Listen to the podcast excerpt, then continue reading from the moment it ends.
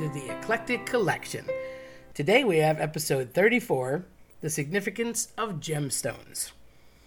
It's funny, I grew up around lots of jewelry all the time. And being an April 1st baby, yes, I know, it's a joke. Many, many, many years after my siblings. Was I really born? Am I really theirs? Am I a fool? No. But truly, I do wonder if I'm there sometimes. That aside, um, April has always been associated with diamonds, and diamonds are a girl's best friend. So a lot of people have always talked about jewelry and such in my world in my life because my brother spent some time uh, working with jewelers and uh, selling some jewelry and working with a guy who's very good friends with that owns a jeweler downtown in uh, Street in Philadelphia. Um, close to a jeweler now, uh, really good guy that I've worked with forever has made personalized pieces for my family. It's just always been uh, something that we're near, and being the big crazy Italian family that I'm always talking about that we are, eh, jewelry's involved. It's just going to be whether it was for a uh, engagement situation or a personalized piece of jewelry, and it's just kind of a thing depending on how far back you go. Uh, my mom always said, you know, when you're 16, you get a piece of jewelry.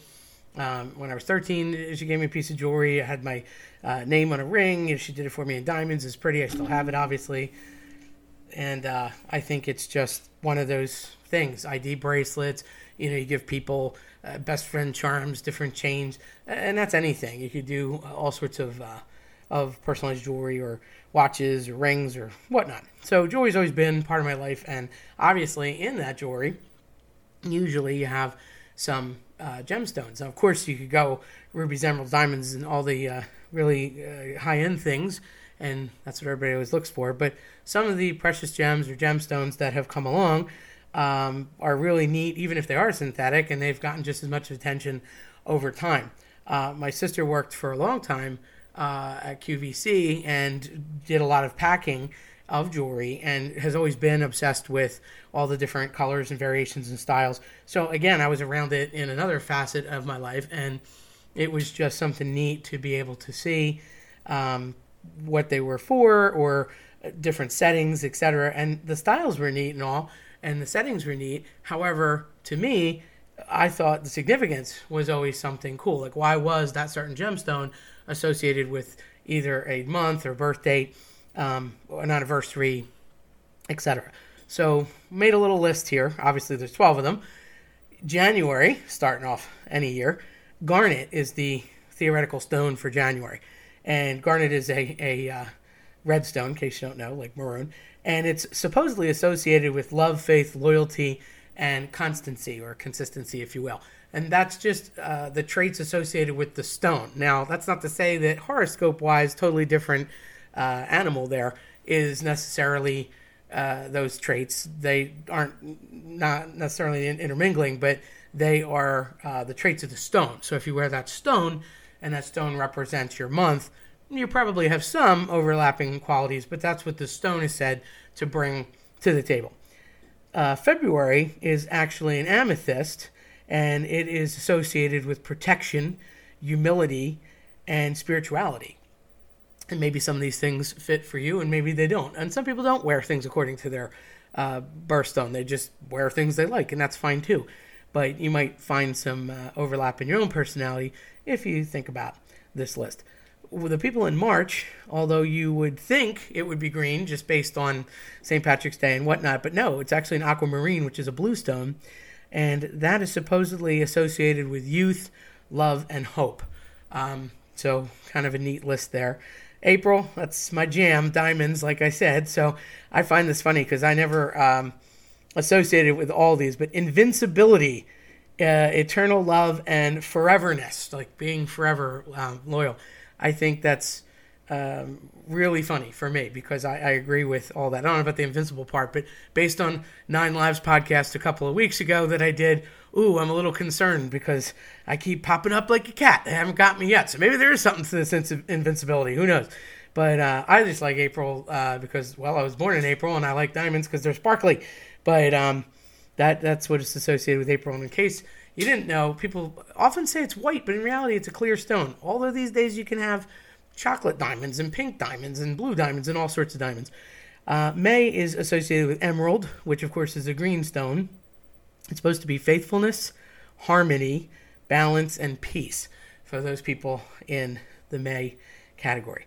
Uh, June's stone is a pearl, and it is supposedly associated with intelligence, imagination, and determination. So those people have uh, that stone has those traits, and those people may overlap with them.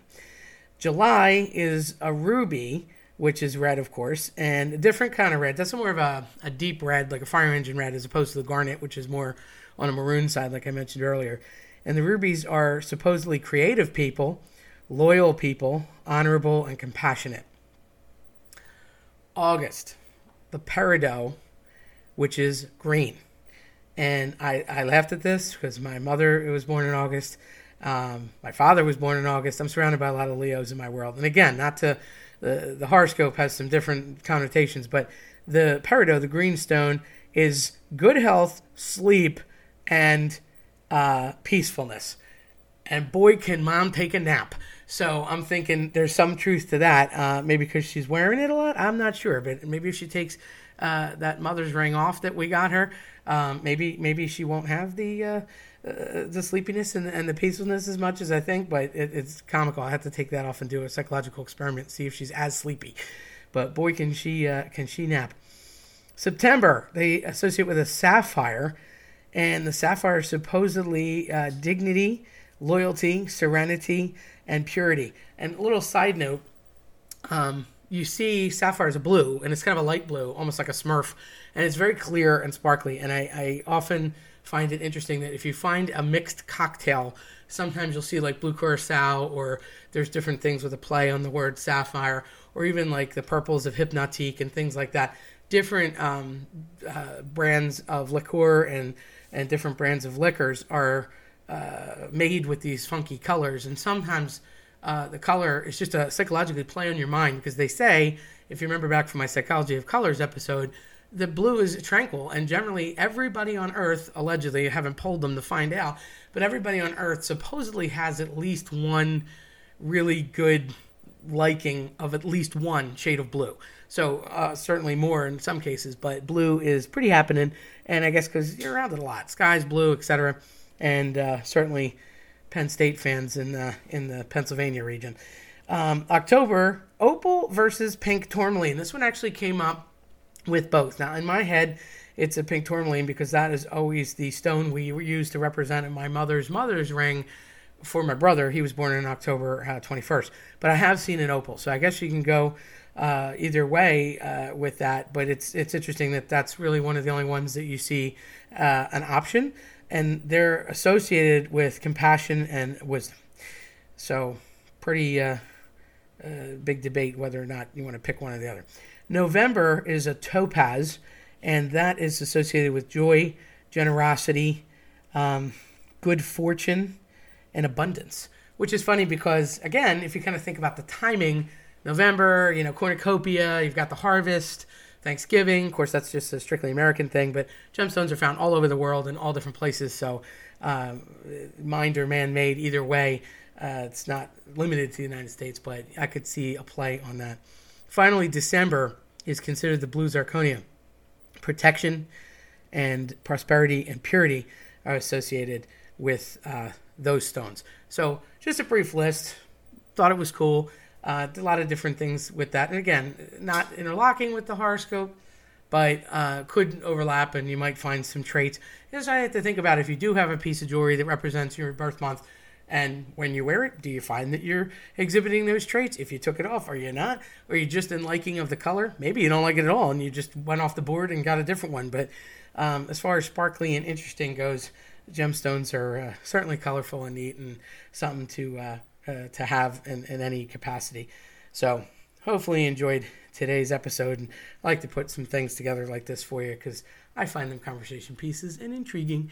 If you liked what you heard today, then please be an eclector, first of all. If you haven't signed up to be an eclector, you should totally be an eclector. What is that, you ask? It is a very cool, always loyal, listens constantly uh, member, if you will, of the Eclectic Collection podcast, which you could find us always at eclecticcollectionpodcast.com or, of course, your preferred platform. I'm Terry Tenaglia. Thanks for listening.